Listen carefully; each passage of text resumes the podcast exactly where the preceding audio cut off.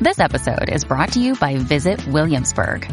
In Williamsburg, Virginia, there's never too much of a good thing. Whether you're a foodie, a golfer, a history buff, a shopaholic, an outdoor enthusiast, or a thrill seeker, you'll find what you came for here and more. So ask yourself, what is it you want? Discover Williamsburg and plan your trip at visitwilliamsburg.com.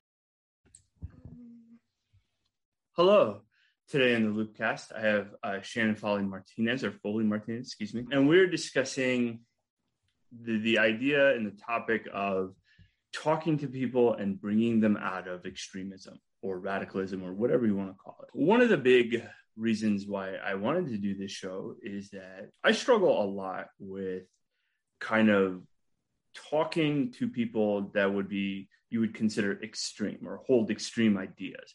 So it doesn't necessarily mean neo Nazis or neo fascists or Klansmen. It could also mean people who have uh, taken on conspiratorial views like QAnon or anti uh, vaccine and stuff like that. And I, I have found myself to really struggle with it, mostly because my, my personal and professional sort of inclination is to what you would call imposed cost, right? You you know this idea of going out and you know you know either doxing or helping people you know you know reveal identities and kind of imposing social cost now i i have found that since 2016 and especially post 2017 with q taking off that methodology has kind of hit a wall right? So it is obvious you know that that has some use but then when you expand the base of extremism, when pe- a lot more people are believing in QAnon, a lot more people are anti-vax, right? They don't necessarily aren't violent or aren't going to prone themselves to huge acts of violence. How do you how do you work with that? How do you what do you do there? And I was really intrigued by Shannon's story. By she cited in one of our get, previous guests' book, and I thought you know, it's a conversation that we can all kind of listen to, benefit from, and and grow from. So please welcome my guest, Shannon. How are you? I am 2021. I kind of have stopped answering that question because I'm just like, I don't know how to, to, to give like a brief answer to that. And I'm just kind of like, I don't know. I'm some good, some bad. It's some existential dread. existential dread is uh that's a good way to answer it actually. Um, but thank you so much for for having me. I super look forward to hanging out with you for for a while. I just got back from the DC area and uh, so spent 10 hours uh, in the car with my kids yesterday. So I'm pretty excited to talk to an adult.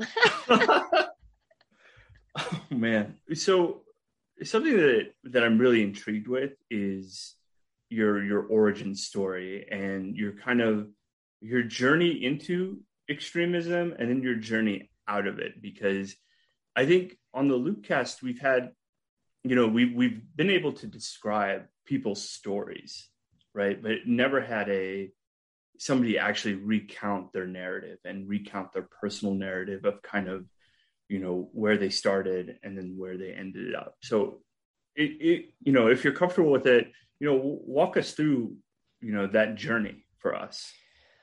Sure. I will do a very brief synopsis and like because there's plenty of stuff out there available that's like more in depth you know there's videos and articles and and all kinds of stuff out there. So like if anybody wants to know more detail like you can just google me and and stuff will and stuff will pop up which, is super fun when i'm like hanging out at bars. Just dude just google me.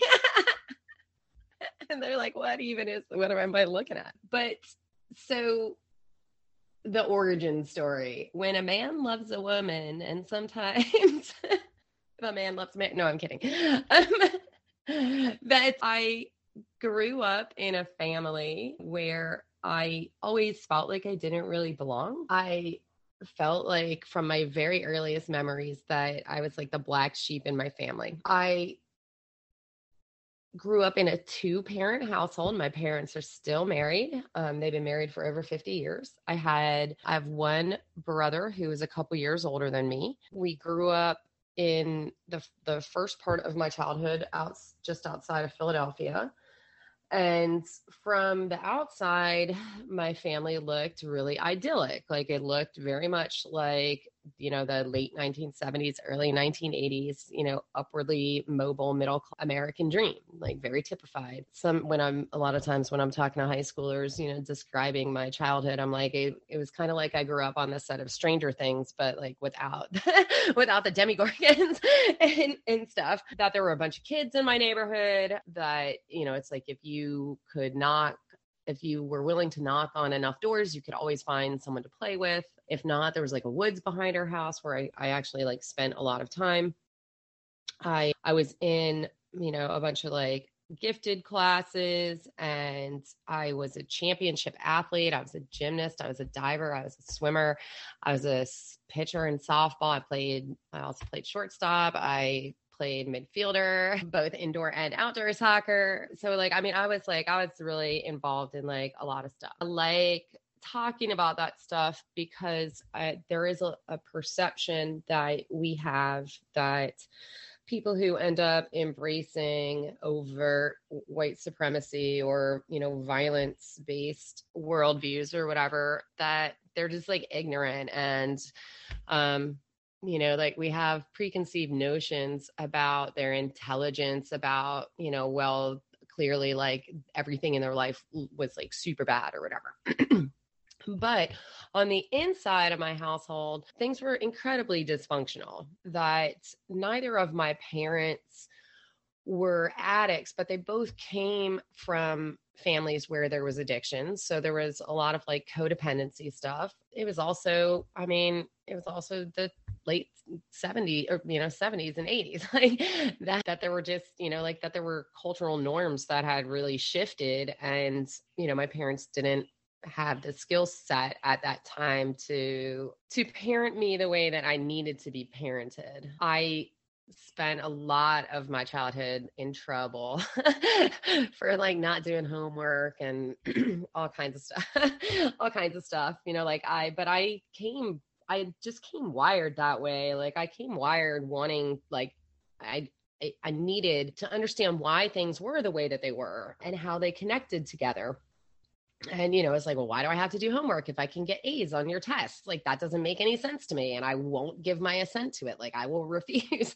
refuse to do that. But i always really wanted to understand like how things fit together. So that was something that was like a constant source of abrasion in my family because i was like well why are the rules what they are right? Like i wanted i really wanted to know and like if it made sense i would give my assent to it. But if it didn't make sense then i just would not do that. Um, but i i had all this other stuff going on so that there were places in my life where you know where i i felt like i belonged. I had you know measures of success that I could feel where I, you know, in my athletics and at school and with friends and stuff, I had other adults in my life that I felt deeply connected to. I had some very close relationships with several of my coaches over my lifetime that, you know, that that were super meaningful to me. And just like other kids' parents and and stuff like that. So when I was 11, we moved. My dad came home from work and sat us all down at the kitchen table and let us know that we were going to move from where we were living just outside of Philly to rural southern Michigan, just north of Toledo, Ohio and I like I was 11 at the time and I didn't all right. One of the big one of the bigger kids is taking the littlest one out. Of course now the dog is probably going to start barking because she will want to go out too but we'll deal with that.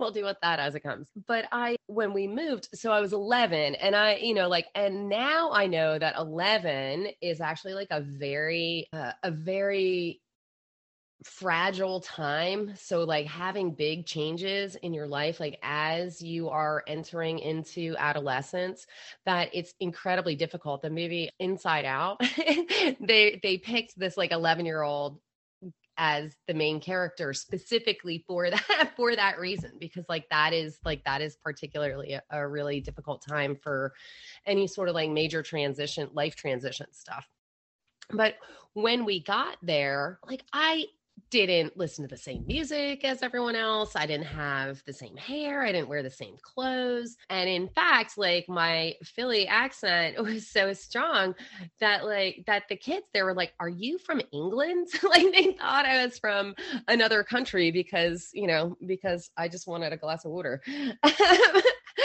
but the sense of not belonging expanded like out into the greater world for me at that point that there was this sense now in which I really was like an outsider. And while I was there, like I did make some friends, but like they had all been friends their whole lives. So it wasn't the same sort of connection that they all had with each other. I ha- and I even made like some some close friends that are still that are now like part of my life, but it wasn't it didn't feel the same to me as the friendships that they all had with one another. And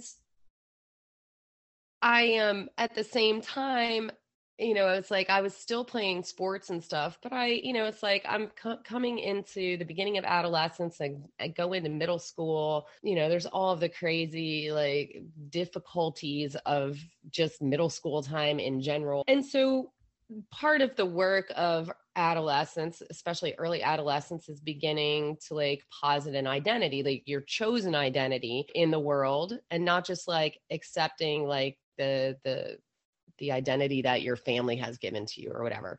And so because I was coming at this feeling like such an outsider, I really gravitated towards like counterculture and like subcultures as these places where I was going to begin kind of like trying on identities. And the first one was actually like 1960s, like anti war counterculture. I read a lot of books and, you know, like, you know 60s music and and stuff like that eventually that would end up with me like hanging out with a bunch of skateboarders and you know skateboarding culture and through that like into like the punk rock scene and listening to a bunch of punk rock music and going to shows and you know, and stuff like that. And like that was a good fit for me. That it was just like, you know, it's like nobody, none of us belong anywhere, so we'll all just like belong together, right? Like the the the misfits can all just, you know, we can be the island of misfit toys or whatever. And then when it was time for me to start high school, I had the choice of either carrying on at the public school where I was going for middle school or going to private school in Toledo. Inexplicably, there's like a whole bunch of like private Catholic schools in Toledo, uh, high schools in Toledo. and my brother had already chosen to go to one of these schools. And it's like, you know, I mean, here I'm, you know, 13, 14 years old or whatever. It's like there's this part of me, like, I still want to make my parents proud of me, right? Like, I still want to do the right things. I'm still like, yeah, I want to go to college and I want to go to college I want to make them proud or whatever. And so I decided to one of these private schools. And I also kind of thought, like, in the back of my mind, that, like, oh, well, like, everybody will be starting, you know, it's like, so maybe it'll be easier to like make friends and stuff. But it turned out like there were all these like feeder private schools where they had all. So I ended up going to this high school, and one at the time there was a law that if you went to school, high school in Ohio, but you lived out of state, you couldn't play sports. And it was like primarily a law like targeting like football in southern Ohio and people recruiting from like Kentucky and stuff. So I go into high school now losing something that was an integral and crucially important like part of my life that like even you know even as i was like getting into like punk rock stuff and everything, it was like I still was a swimmer. I still like I was still like winning championships and and things like that. And so now this like this last vestige of of everything is gone and it was also the last like the last meaningful like adult relationships that I had in my life because you know my coaches were for me like very you know a very important part um, of my life to this point and so I go to high school and it's fine, you know, like I'm doing all right. And then in the spring of my freshman year, I ended up going to a party where, you know, it's like I lied to my parents about where I was going. You know, I was like, I'm going to so and so's house, which I did. And then we summarily left and went to this party. And then at this party, I, by the end of the night, I was raped by two men. And when I woke up the next day, I, I wasn't, you know, I was like, did that even happen? And then I was like, okay, yeah, I know that really happened. And then my very next thought was like, that there's no way in hell I could tell my parents parents that I knew that they would be more angry that I had lied about where I was and that I had been drinking at this party than they would be upset that I had just been sexually assaulted. And so I think that there was this like protective part of me that was like, you cannot, like, you, you this is, is enough trauma. You don't need like extra victim blaming. So I took all of that and shoved it, you know, that trauma completely unprocessed, like down. And, you know, as we know, like unprocessed trauma doesn't dissipate, it festers. And in my case, the main way that that festered was just a deep self loathing and, you know, like, I, I, and and rage like i wanted to hurt myself which i did i wanted to hurt anything and anyone that came that i came in contact with the angriest people in the periphery of where I hung out were the neo Nazi white power skinheads that were like at all the punk shows and everything. And I really think that like the rage within me resonated with the rage that they displayed. And it was also a place where like I felt like an absolute piece of shit. Like I felt completely worthless. That it was like it was a place where I could go that I didn't need to be any good. Like me just being me and having and and being not just willing but wanting to like fight everyone and like do violence or whatever like that was enough that there are some people out there who talk about like oh if i just you know if a baseball coach had come along or you know it's like if there was like some kind of positive thing that had come along. But that was not the case for me because i felt so worthless. Like i needed a place where i didn't have to be or feel morally good or have any worth or value like to be part of it.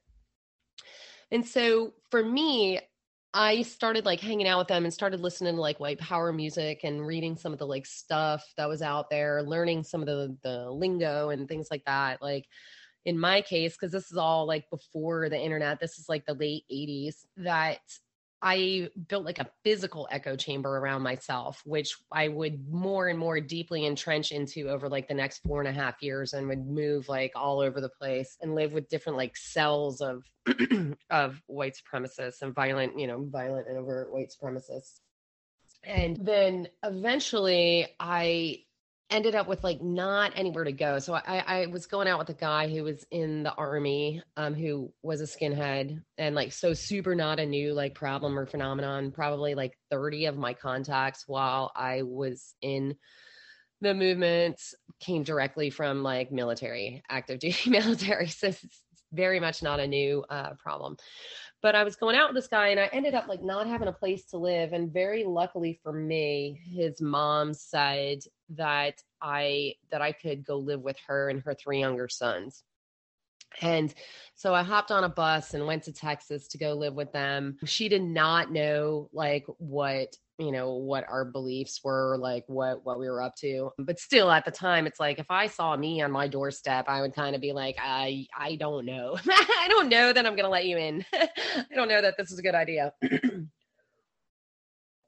But luckily for me she did let me in and immediately upon walking in that door several things happen that my echo chamber is now broken right like i am not immersing myself all day every day with people who believe and see the world exactly how I do and to normalize that worldview. There are, you know, kids in this household where it's like, you know, I don't know, it's like I didn't want them to be exposed to the stuff that I was. So there's this sort of, you know, this sort of under like underhanded like realization that like what I'm doing isn't good, right? But it wasn't, you know, it didn't like smack me in the face and just be like this is bad or whatever. It's kind of like, okay, well, if I don't want them to like be part of this, like there's some there's something there that maybe I need to examine. And like and I had a place like my need set was like genuinely being met. Like I genuinely had a place that I belonged that like they all I had to do was like do the dishes and help babysit sometime or whatever. Like I didn't have to prove myself or worth through like violence or willingness to use violence or conflict or or anything like that. And then that mom too, like also began to connect me with um ideas of future that like while I was immersed in all this stuff, like I didn't think of my future at all. Like I didn't think I would have a future. I didn't like my brain just didn't process that way at all. Then I thought in terms of future of the movement, future of, you know, what we, you know, the ethno state or you know or whatever or like martyrdom. But i didn't think about you know college and like and making babies other than like for the movement or whatever you know? Like it was not i didn't think that way.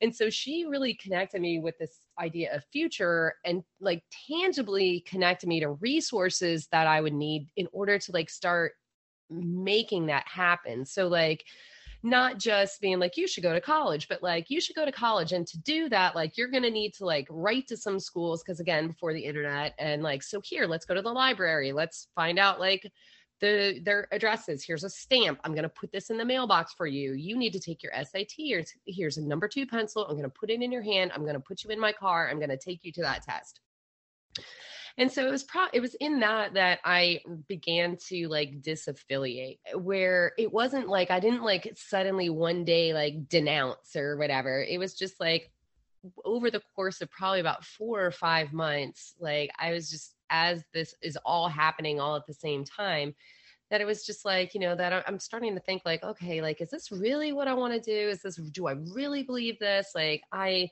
I don't know. I've told this story before where it's just like I've super loved Billy Bragg. And, you know, it's like, how can I love this music so much? And it's like completely antithetical to like what I'm spewing out. Like, how can I cry at the stars and like, and also just be so vile in the world, right? Like, how can my life be this thing that is like the antithesis of, of beauty and holding those two things and like what do i want to move forward? And so i you know it's like i started growing my hair out. I quit really like hanging out with anybody from you know that i knew. Eventually the guy i was seeing came home from the army and by that point like i was i was pretty like disaffiliated and i was like you know i don't think i want to do this anymore. He's like okay yeah that's fine. And like he also just like was i guess done or whatever i don't know. And so that was kind of my exit way but lest like there be confusion it was like i still didn't like i didn't i wasn't okay like all of the stuff that had gotten me there and then in addition like the shame of what of the things i had done and like what I gave my assent to, like that was all there unprocessed, not even knowing that I had to process that at all. The, you know, the that there's, you know, perpetrator induced trauma too like we know like from war stories and stuff like that. Like it's not just the things that happen to you that create trauma that it's also things that you do right? Like so many um, troops that their ptsd often focuses on the things that they've done while they were and so like that was that was very true for me as well but i again like i didn't know that.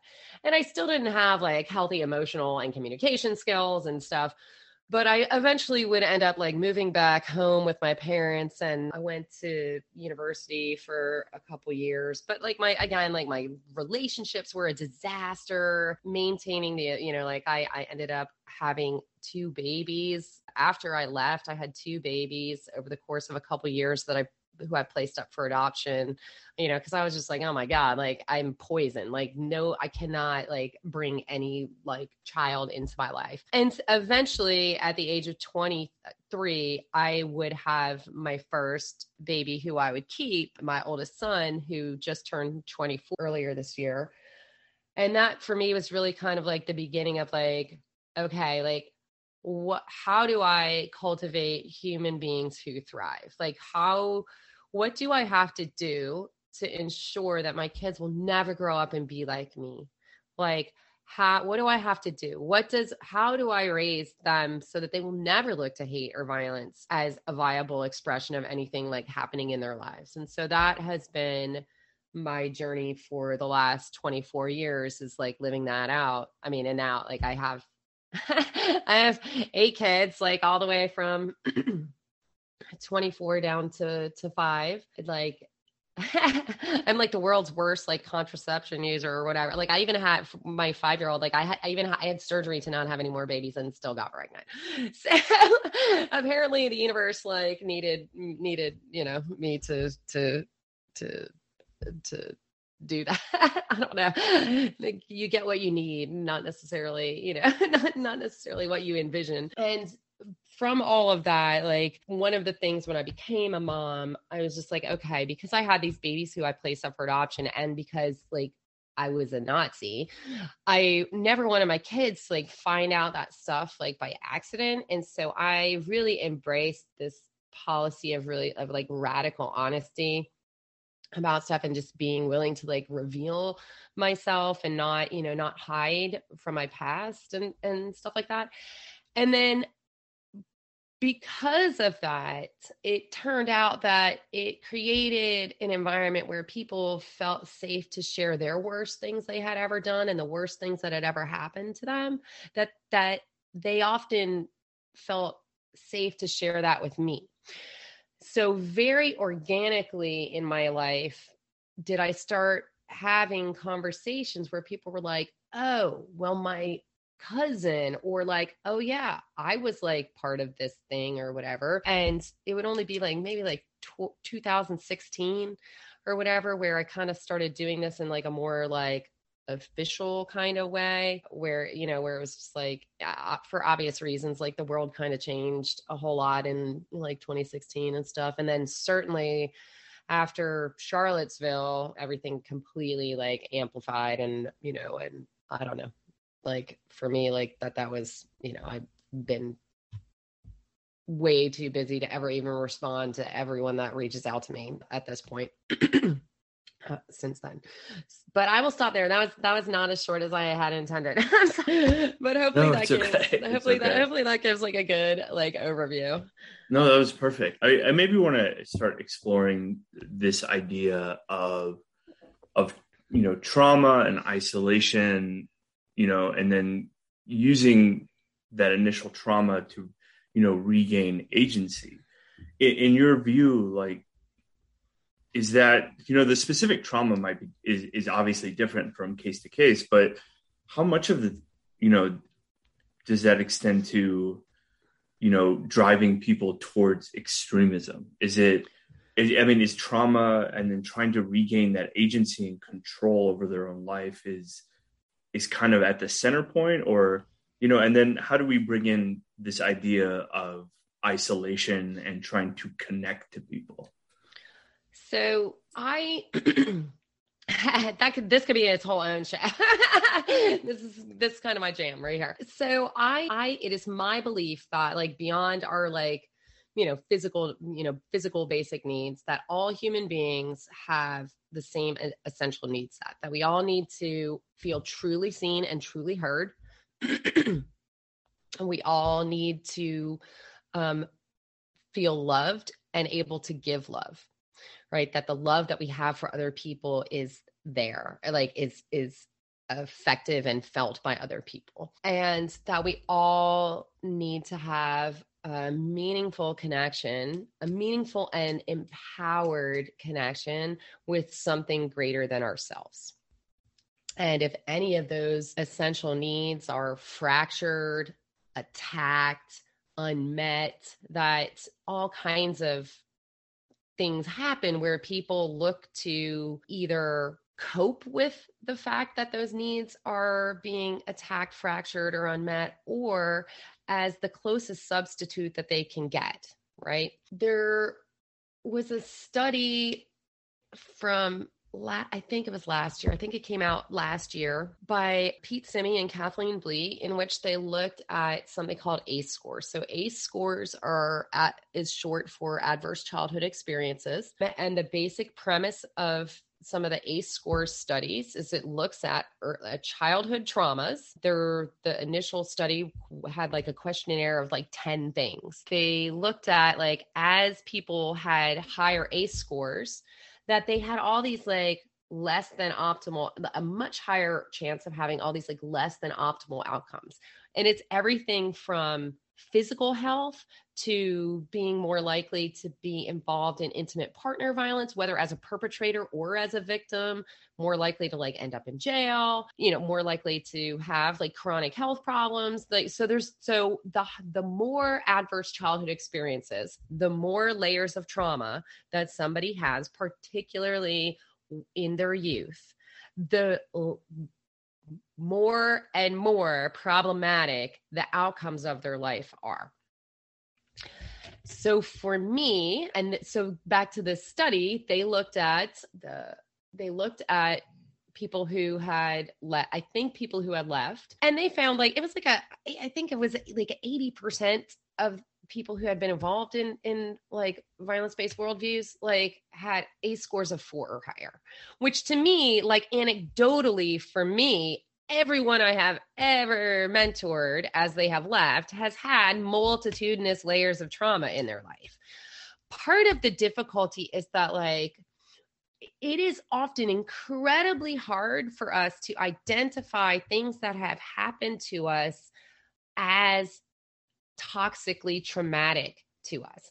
For me, I ne- even if somebody had asked me when I was maybe like 17 years old, like, hey, were you raped or whatever? Like, I don't know that I would have been able to say yes because the story I told myself was simply that I had lost my virginity to two men at a party when I was 15 years old. Like, I didn't identify what had happened to me as traumatic. And I think that that's very true. And also, there's this idea of complex PTSD, this complex trauma where it's my household was not you know like we got i got spanked and stuff like that but it was like i didn't i didn't like get beaten but it was incredibly dysfunctional and left me feeling like really alienated, emotionally alienated. Like I was super inconvenient. And like the way that I came wired was really inconvenient. Like I still struggle to this day feeling like I was even like made for this world. Like I feel like I, I just, I, I, it's something that I continue to like struggle with, but that there's eh, that there's a growing body of knowledge and evidence about this complex trauma that that we have, where it's like anytime like children like for an extended period of time don't feel safe and they don't have those essential needs met like predictably and and things like that, and of course like that's like you know I I had no idea about any of that until just a few right? Like and which transformed my my world and my level of healing for me definitely. Mm-hmm. There are all of these different kinds of trauma and the interaction with that. And so for me it's like i really wish that like violence because to me it's like I mean, people are extreme about all kinds of stuff. Like i don't know. I don't know that it necessarily matters that people are extreme about things other than it's not a healthy way to be you know like in in personal health because it's a res- it, because it is usually a, a, response to trauma which i which i will talk about more here in a second. Um but for me it's like the violence right? Like violence is what the problem is. Like dehumanization of others and violence. Like those are the problems. Like you know i might not want to like go to a party and hang out with like people that are like super militant you know like vegans or crossfitters or something just because like i find talking about that tedious in in a way when people are like super extreme about what they're doing. But like they're not doing harm to anyone right? Like i mean there's no there's no violence that or dehumanization that is like part and parcel of those things that they're doing right?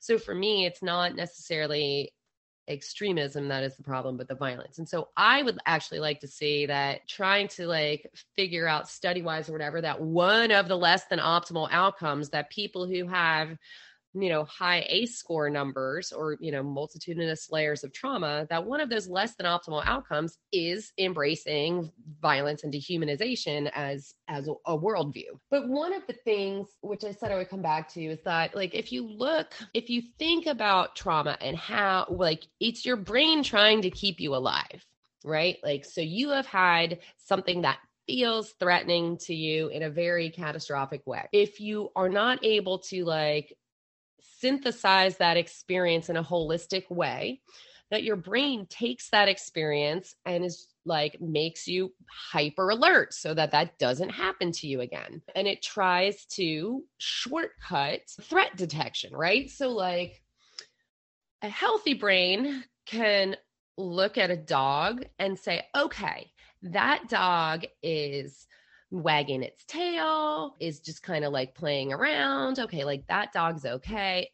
Can look at a dog and be like, okay, its teeth are bared, like its hackles are up. That dog is a threat it can discern the difference and that there's layers of complexity. A brain on trauma will look at a dog and just be like, that's a threat. Like, I'm afraid of all dogs. And it can't, like, it can't process the difference between the wagging tail dog and the, the teeth bared dog. Just all dogs are threats. I'm just afraid of all dogs. And that is like a very simplistic, uh, simplistic example. But if you think about that and you think about people who have like mul- like multitudinous layers of trauma that their brains are trying to keep them alive. And so their your their brains are trying to make simple the work of understanding why the world feels like a dangerous and threatening place all the time. And it becomes incredibly easy to latch onto very like easy to hold on to explanations of others like eh, just categoric categorically like looking at groups of people as others especially if those others are like easily identifiable or easily groupable in some way you know according to like you know their skin color or their religion or you know or you know like whatever. And you know and just looking you know utilizing those groups of others to as explanations for why the world feels like a dangerous and threatening place all of the time. And so it's incredibly easy. And i think most of us probably have an experience of othering whether it's you know drivers from a state that isn't ours or whatever or you know another like fans of like a sports team that is like that that's the rivalry of the sports team we like or whatever. But you know like that there that we definitely have this like this tendency to to do this. But living dogmatically and according to like dogmatic worldviews is a shortcut for the complexity that we need to live in if we are going to live a robustly healthy life emotionally and mentally and you know sort of like spiritual life or whatever that we have to embrace complexity, like eschew simplicity completely in how we look at the world and approach the world, and, you know, absolutely embrace complexity.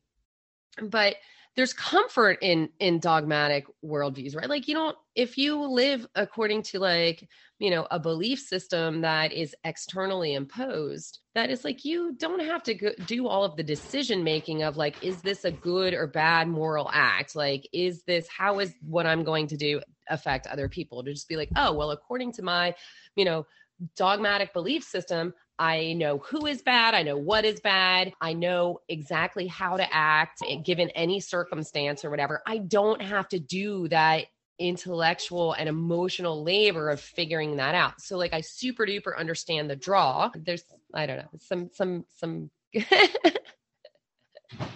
conflict about drinking a soda. I don't. And um and so, you know, traumatized brains in particular, I believe, are incredibly, incredibly susceptible to really latching onto these sort of like dogmatic worldviews, particularly because for people who have all this like unprocessed trauma, the entire world feels like a dangerous and threatening place all of the time. And so latching on to worldviews that specifically tell you why and who is to blame for why you feel like the world is a dangerous and threatening place all the time is you know like i understand how like just how seductive that is particularly if you don't know that you have a bunch of trauma you need to deal with.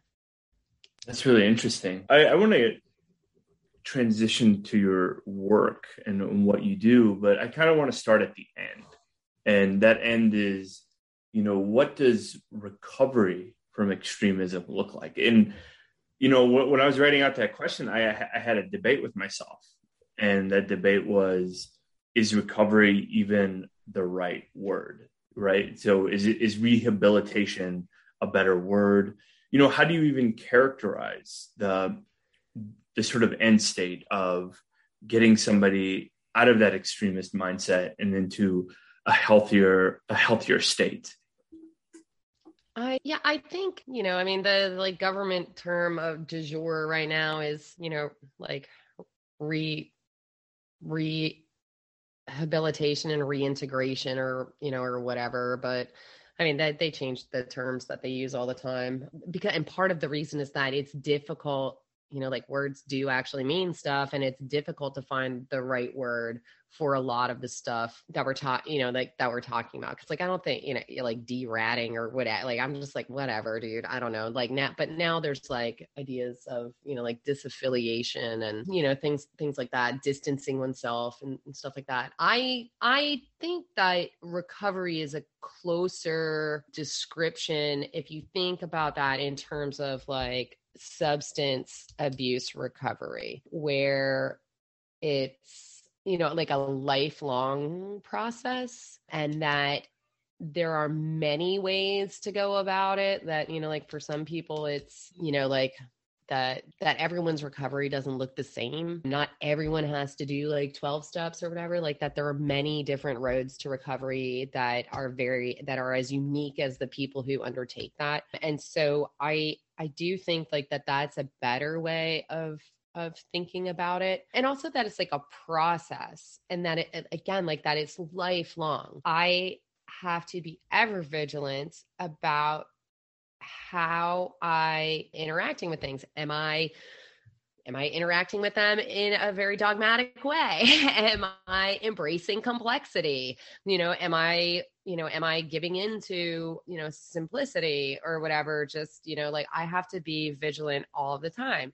that when I left violent white supremacy, you know, like within a few years, it was like I was incredible, like I was super duper duper like traditionally Catholic. Like I was like a you know, I wasn't like schismatic. I wasn't like, you know, you know, SSPX or anything, but I mean, like I was very, like I was very, very traditional Catholic. And, and then like in the midst of all that too, that it was just like, I was, you know, like super like crunchy parent whereas like you know like not that there's anything inherently wrong with any like any of this stuff but the way i utilized it in my life was bad that it was like you know i was like cloth diapered you know, you know only breastfed you know did like all this stuff or whatever you know like very crunchy like parenting communities and stuff very like alternate you know alternate health and medicine stuff and it was like so these things like you know, it's uh, now like now I look back and I'm like, oh, okay. like I get I totally get what's going on there.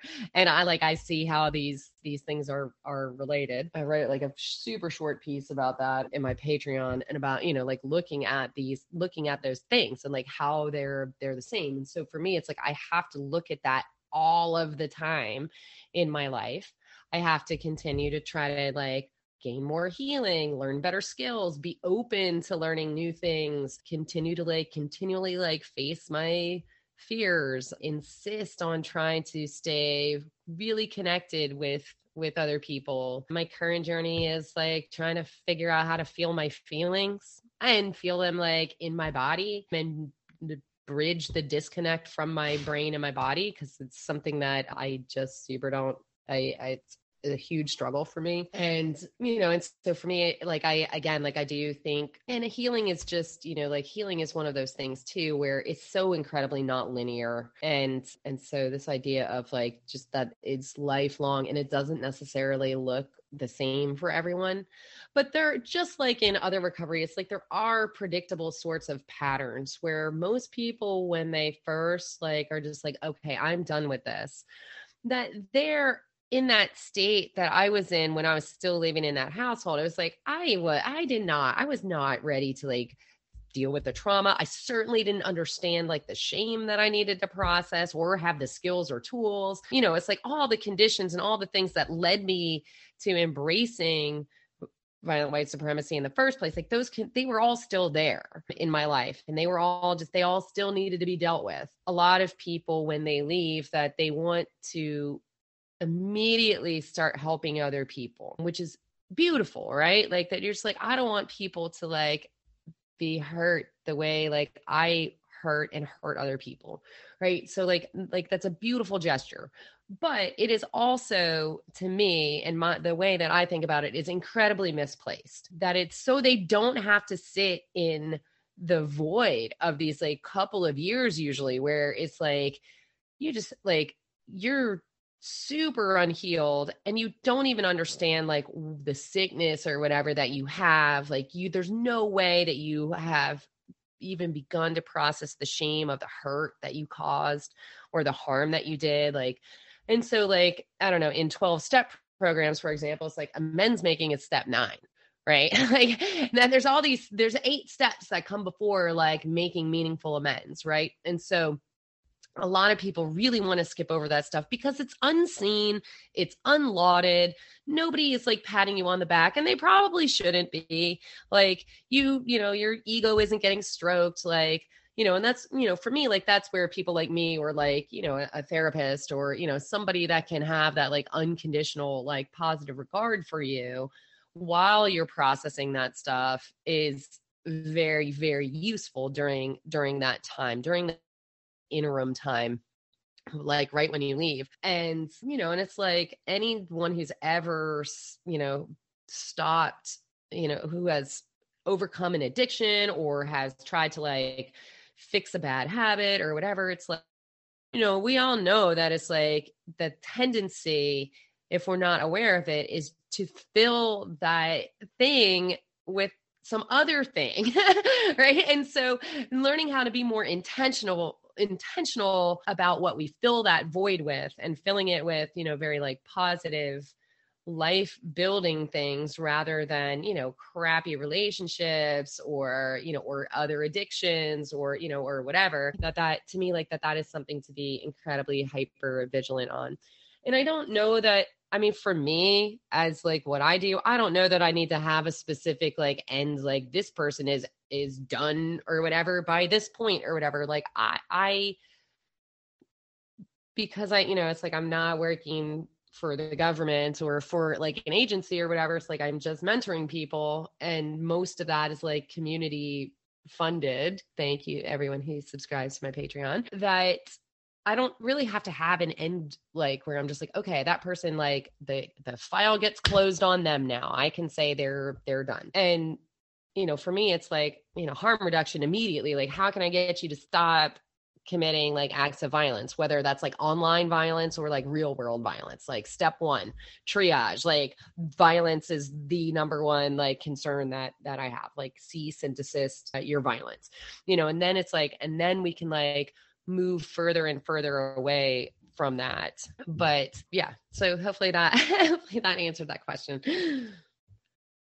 That's perfect. I think you were starting to answer my next question, which is how do you start conversations with folks that are in are that are, are stuck in help not helpful hateful spaces because uh, like i find inter- like kind of implied in what you said was that if they're still devoted to violence then that almost seems like a non-starter that they have to stop violence and want to be on the path of recovery so for you as as kind of somebody who's very much involved in this where do you start? Where where's that starting point? I mean some of it's just you know like as opportunities present or whatever. I mean for me the main thing the main thing for me is just treating people like they're fully human right? Even if they're engaged in terrible awful stuff they're still a human who is engaged in terrible awful stuff. And you know keeping for me like keeping that forefront in all of my interactions is super key. Now, I mean, sometimes that humanity is also, you know, like it comes out in being willing to like, you know, throw down like sarcastic jokes and stuff, you know, but but I mean people connect to that too, right? Like, I don't know, some of my backstory too is like I've been a bartender for like 15 years. So I literally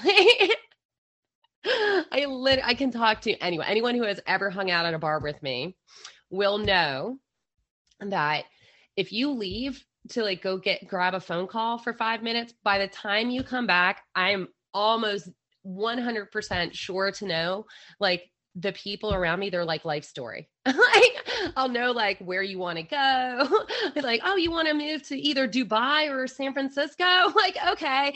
Like within like five minutes. Like this is it's just it is a it is a skill set that I have to connect deeply with people quickly and you know, like get them to talk about things that they otherwise wouldn't really talk about with, with anybody. And most of that is just being very authentically me, being very authentically me who is a very imperfect work in progress and insisting on, you know, being really human and accepting the humanity of of everybody around me. And so I'm able to sometimes talk to people who otherwise would just be like, no, you are you are my enemy, and I'm not going to talk to you. But that being said, it's like I, you know, I, I also do. Uh, would I like everyone to cease and desist their terrorism and their violence and their white supremacy and you know their fascism? Absolutely, yes, I would like that to stop right now. But realistically, I know that that's not going to happen, right? Like, so for me, it's like, can I make contact with this person and have this very human interaction? And that, like, that's really my only goal. Like, I'm not trying to like dissuade them. I'm not trying to like talk them out of what they're doing. Like, I'm just like, I'm just going to meet you as a human to human and like create the sense of like connection if you choose to have that with me. And then if so, it's like even if people, you know, it's like you know, I talk to lots of people and it's like they're not they're not even remotely close to even, you know, like wanting to like leave or stop what they're doing. But to me, I'm just like, okay, but like we've made contact. So if they ever need me, like I'm here. You know, like that for me, like that that's you know, that that's really my only my only goal. It's like let's have this incredibly human interaction and it's not really my job to like change your mind about what you're doing but rather to create conditions where should you begin to have doubts or change your mind that you see that there are steps you know away from from your current reality that's really that's fascinating like it just it the way that you're describing it seems like you know it's not you can't describe it as you know black or white but rather it's just this very intense ongoing social process. You're bringing, you know, a person out of one network and kind of trying to, you know, socialize them in another network or another way of thinking way or? Yeah i and uh, yes i think that but also like to do so like that it has to be like their ascent and i think you know again like a lot of a lot of like what I do, like obviously, you know, like the, the bartender stuff, but I mean, I also I have so many kids, right? And so for me, like it was incredibly important to me to not be like punitive with my kids or manipulative or like just be like, you know, like I want to build collaboration with my kids like so that we have this like co-empowered power structure insofar as it can ever be you know like you know in in in a family. But it was you know like for me it's like okay like i need you to go to bed at this time because i know with all with my adult brain that we have to get up extra early tomorrow or whatever. But how do you know how do as uh, uh gamer girl writes would say like everything is marketing like parenting is all marketing right? So like how do i get you on board and to give your assent without being manipulative and without you know like ex, you know trying to like bribe you or whatever? How do i get you to give your assent to going to bed early when you you know like when you're like super resistant to that or whatever you know and so it's like i mean now think about like in terms of parenting and parenting the as many kids as i have like how many of those interactions that i have had you know and it's like sometimes it means that i have to change my point of view. Sometimes it means i have to say oh i was wrong. Sometimes it means have to you know i have to just be like okay well you know, like, please remember tomorrow that we had this conversation. And when I have, you know, when I wake you up because we have to leave or whatever, remember that we had this conversation. And then the next time that this comes up, you know, I'll just be like, hey, remember that last time and you were really wiped out or whatever. You know, that's sort of like that, that is something that is has been like hyper informative in my life too because for me the idea of stripping somebody of their humanity by you know by removing their agency is completely antithetical to what trying to trying to empower someone to actually like have more and like pro-social agency in their life and so like i mean again like i it's all of all of that is like a very highly attenuated skill set that I personally have. So I don't know how to make that scalable necessarily other than to try to, you know, sorts of things for, you know, people who are in other people's lives, you know, or, and and you know, psychosocial support people, you know, and family members and and stuff like that. Interesting. So there's been a kind of a question that I've been kind of grappling with, and that can be best thought of like how to keep young people away from extremist material. So young people, or as a parent, their kids, mostly because this this has come up a lot. Like I I'm on TikTok, right? So that's kind of obvious. I'm a very online guy. Everybody anybody who interacts with me kind of knows that. But something like really scary that I've run into TikTok is extremist material or material that I know is is kind of extremist and kind of designed I don't know if grooming is the right word but kind of nudging you know people that don't know yeah. better. And as, as you know like TikTok is is largely marketed towards like teens and and people in their like lower 20s so when, when it comes to like young people when it comes to children you know what, what is the advice? What is the approach for parents and mentors? Like is it just like you know hey yo you're looking at like nazi content or you're looking at neo-fascist content just knock it off? Or is it or is the approach kind of more subtle and more engaging?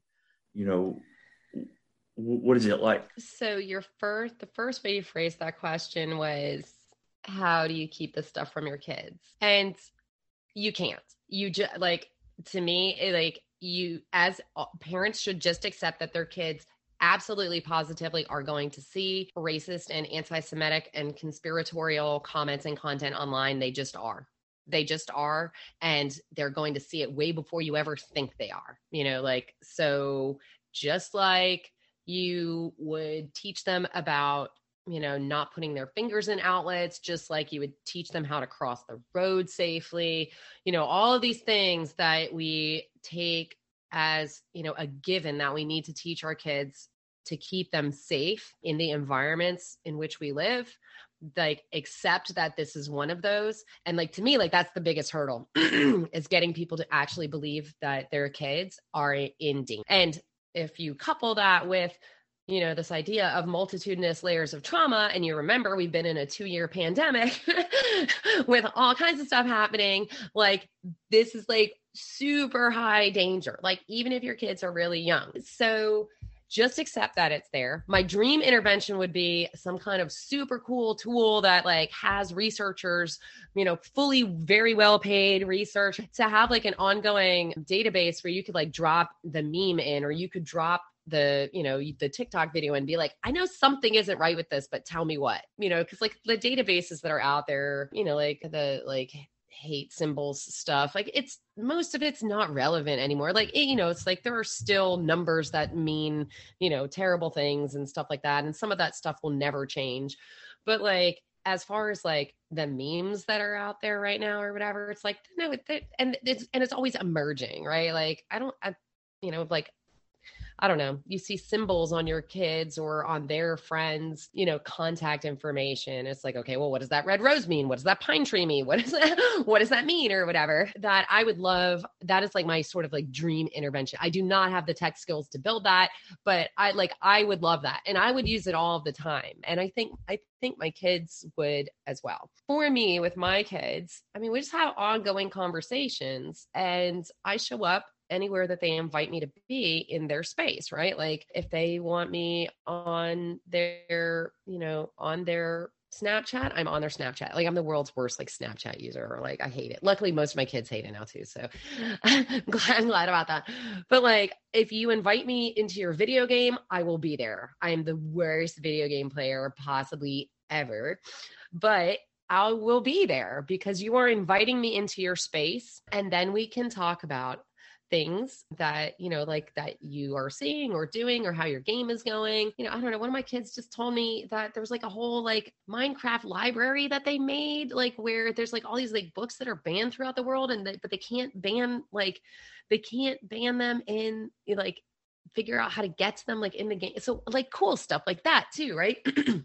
but in you know in i don't know i had a friend who when her kids were younger was just like they're not allowed to text me when they're in the house or whatever. Like, and for me, I'm just kind of like, I don't care if you're talking to me. I don't care if you're literally sitting on my feet and you're texting me. Like, I will meet you and talk to you wherever and however you want to. Like, for me, the like staying connected and being like, I don't have to pretend like I'm an expert on everything that they're doing or whatever. It's like, in fact, that would be bad. Like, I just have to be authentic and allow myself to like be vulnerable and be awed by the things that they're doing instead of just being like, well, oh, no, was more stupid or whatever. I'm like, oh, well, tell me more about that or whatever. Like, that's you know like uh, why do you why do you like that why do you like that content like why why is this something that made you laugh or whatever just like having those ongoing conversations and then for me too like i'm me so i'm just like yeah so i noticed you've been posting a lot of stuff about you know like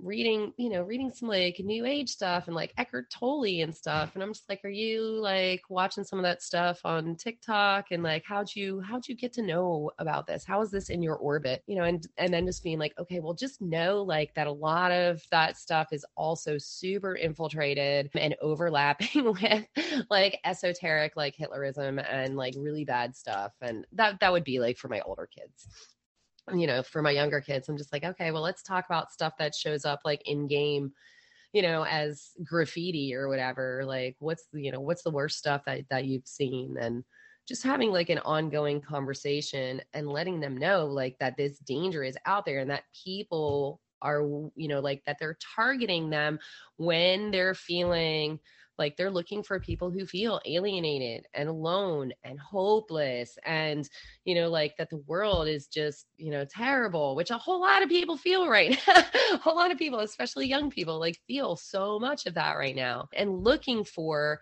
that manipulative content and like and you know trying for me it's a lot of it is teaching them that everything is marketing.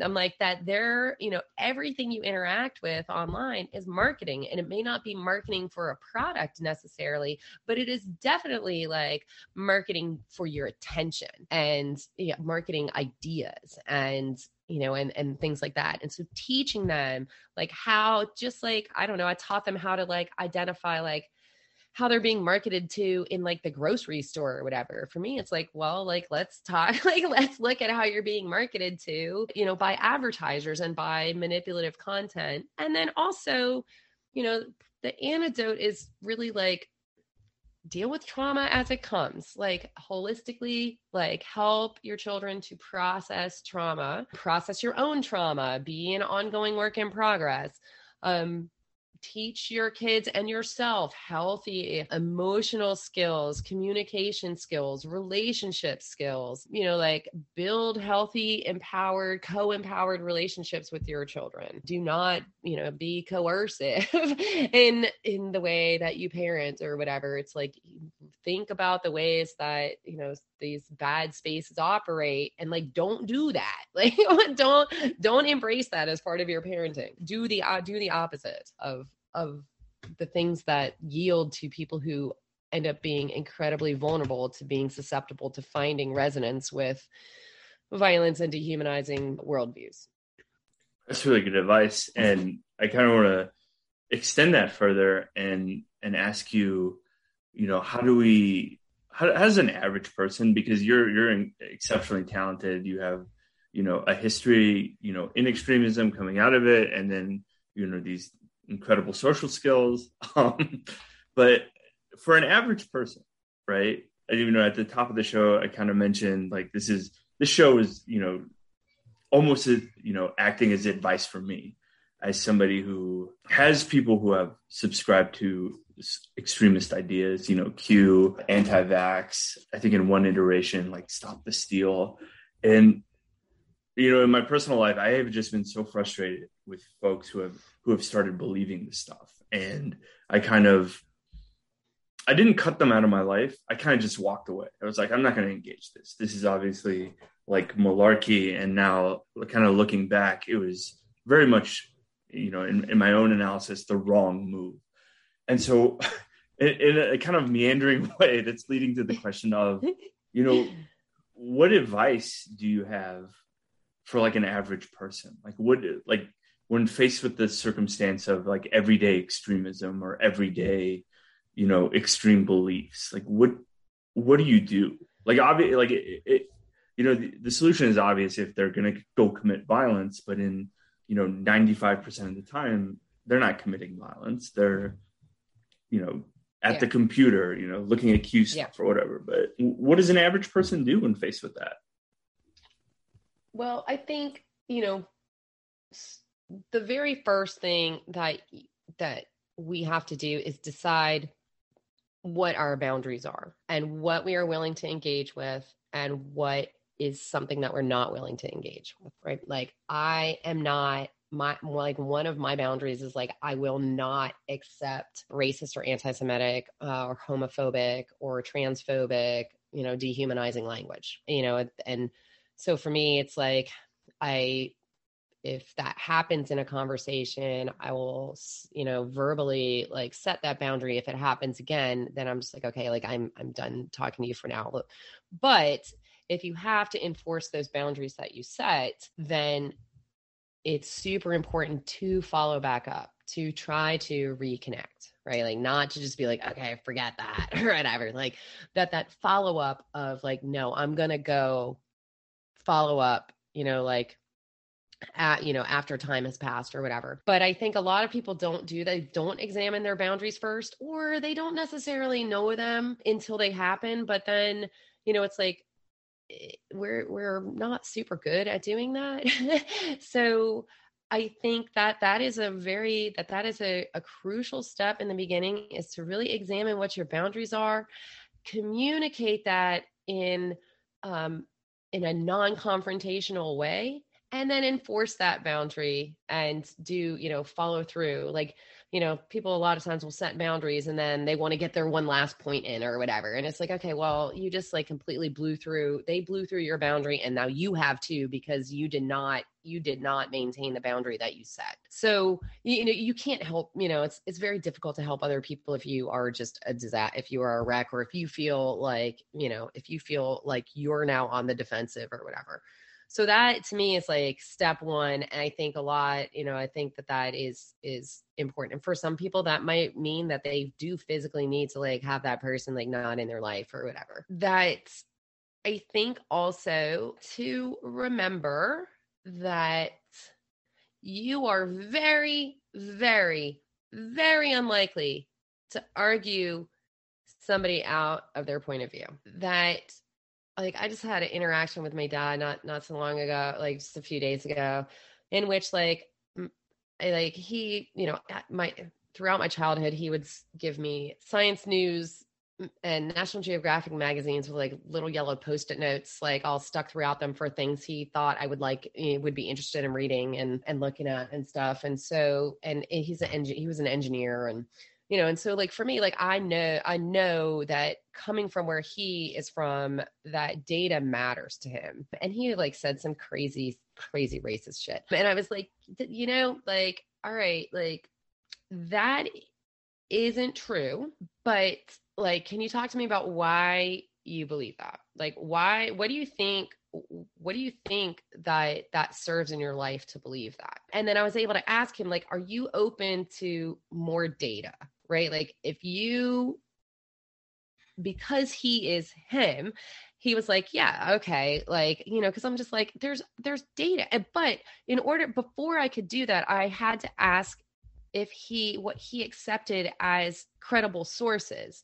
You know, like do you feel like for you is the World Health Organization a credible source? Is NPR a credible source to you?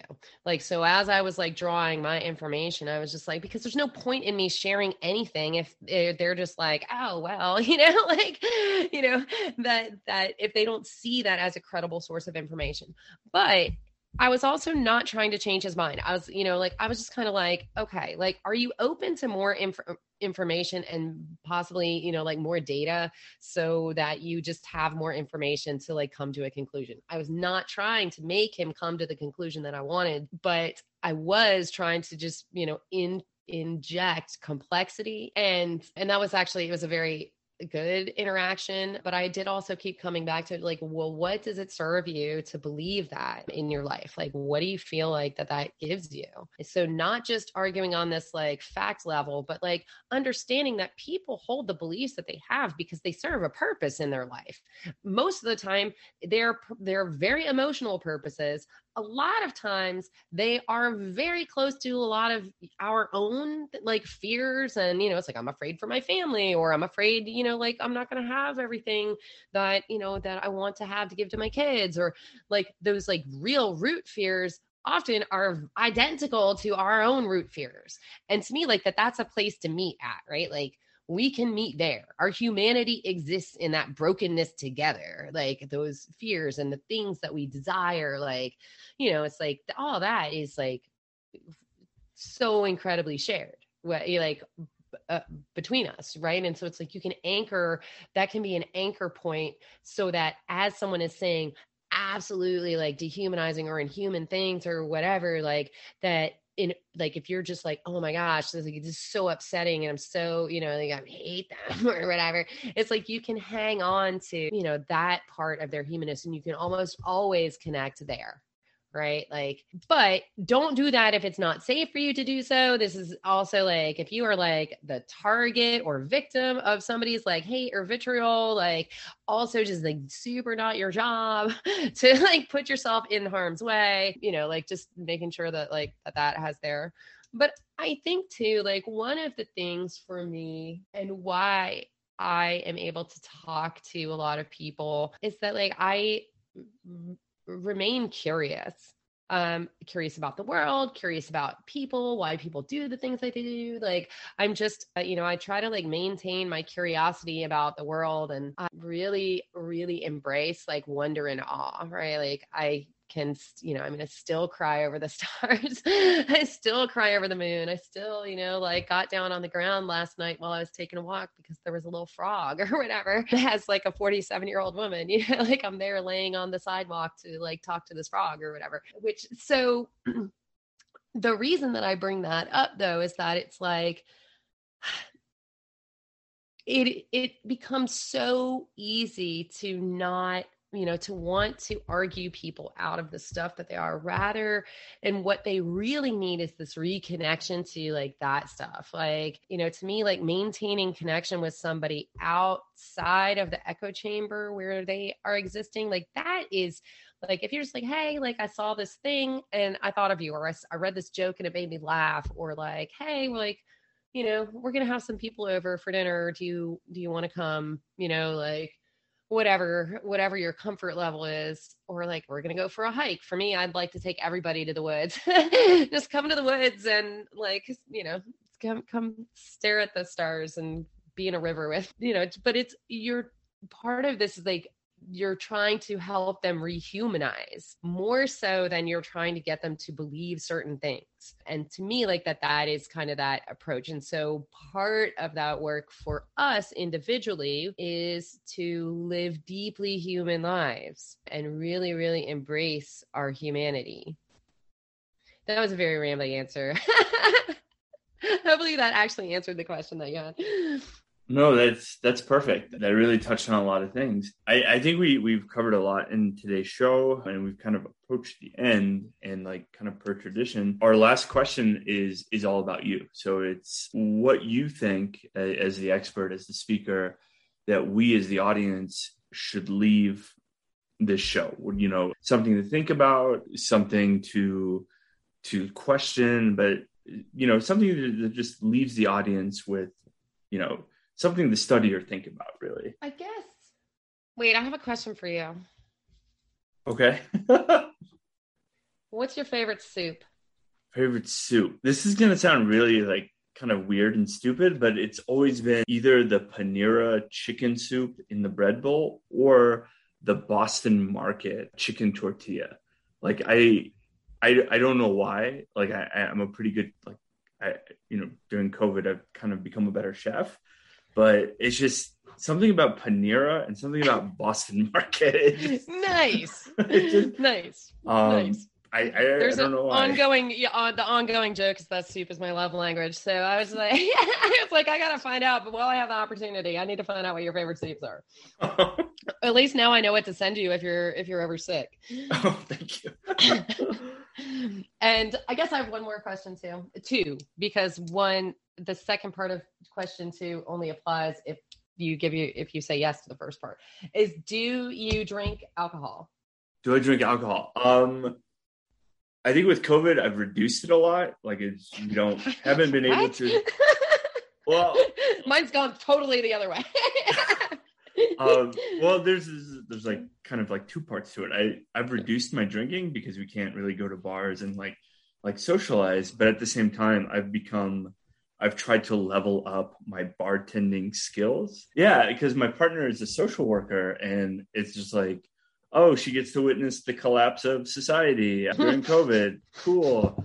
Um, so like, yeah, yeah, exactly. So it's just like I will learn how to make palomas and and gin and tonics and nice. Evaluate whiskey. My question is when you go out to a bar, I guess it's going to be a two part question. When you go out to a bar or out to like out to a meal or whatever, like what what are you ordering? What's do you have a standard drink order that's like your this is going to sound embarrassing, but it's whatever is like the fruitiest, most so like um like the joke that I make about myself is like if it's in a pineapple with a straw and an umbrella, that's Uh, what I want. that's what I want. Uh, I, I like I don't really do, like do well with the taste of hard liquor. yeah. Like the, I think like my favorite story is that my partner and I went to a hipster bar, like a really fancy. She ordered a Manhattan, and I ordered like like something that came in a coconut. Um, and, and then this poor, the waitress comes out. She looks at me. She looks at the Manhattan, looks at me, and is like, "Oh, here's your drink." And then she gives the the coconut to Blair, and I was just like, "No, no, no! It's flip it." And, it was, and she just like stared at me like, like, "What's wrong with you?" Like, Bartenders are judging all y'all's drinks all the time. We are I- totally we are what am I supposed to I love here? that. that is fantastic. I freaking love that. Uh, That is yeah. hilarious. All right. Well, so thank you for letting me ask my questions. And I guess like, you know, the thing to like walk away with or whatever is I don't know, look, I just bartended you. Like I just got I just got you to give you like really personal information about, about what you do. But you know, like it's be authentic and be willing to be vulnerable. And that like if we interact with one another based on the belief that we are all deeply human and we're all struggling that you like we will be able to have much more difficult conversations. Embrace complexity. Examine your life for dogmatic thinking and worldviews of your own and see if that what need that is maybe like hitting for you in your life. In terms of kids and keeping them safe like that just assume that this is very real it is a threat that they will encounter and just start doing the best you can. It doesn't even matter if you do like the right things necessarily, like just keep trying. You know, like just it's okay to fail and be like, oh, okay, well that didn't work and go back and just be like, wow, guys, like that was a terrible mistake. let's let's try again or whatever. Just try. Just try and stay connected with them and just, you know, t- accept that this threat is very real and is not going away anytime soon and it's you know in my in my view is actually probably about to get worse not better. And if i guess for also for people who have kids like please please just accept that the last couple years have almost definitely been trauma inducing for your kids. So, like, look up some resources for helping children process trauma healthfully. That just like with like ACE scores, that there are things called PACE scores that are these sort of like preventative measures that are in people's lives that keep them from experiencing these like toxic and debilitating effects of of traumatic stress. So look up some resources about, you know, about helping people process the the traumas and stresses in their lives so that they don't have to suffer through the toxicity um, of that and look you know look to all these different things to compensate or cope with with the fact that that this is in their life you know and i don't know just dismantle white supremacy dismantle fascism love each other a whole whole whole lot and like every second of every day we got here is like a chance to love real big that's all I got. Awesome. Well, thank you so much for being on the show. That was Shannon Martinez. Don't forget, I, I, forgot to mention this at the top of the show, but I'll have a note in the show description description give to the the patreon we'll have a link to that follow her on twitter whatever you can supportive and, and positive um they, they... but buckle up my twitter's often like a whole thing so well, yeah, so buckle I, up for sure. thank you so much for being on the show. Well, thank you so much for having me. I hope I hope it is of use and value both to you and and anyone who listens. Awesome. And if you have follow up questions, just you know shoot them shoot them to me on DMs on Twitter or you know however, and I will try really hard to to get back to you if if if you have further questions uh, that come up after this.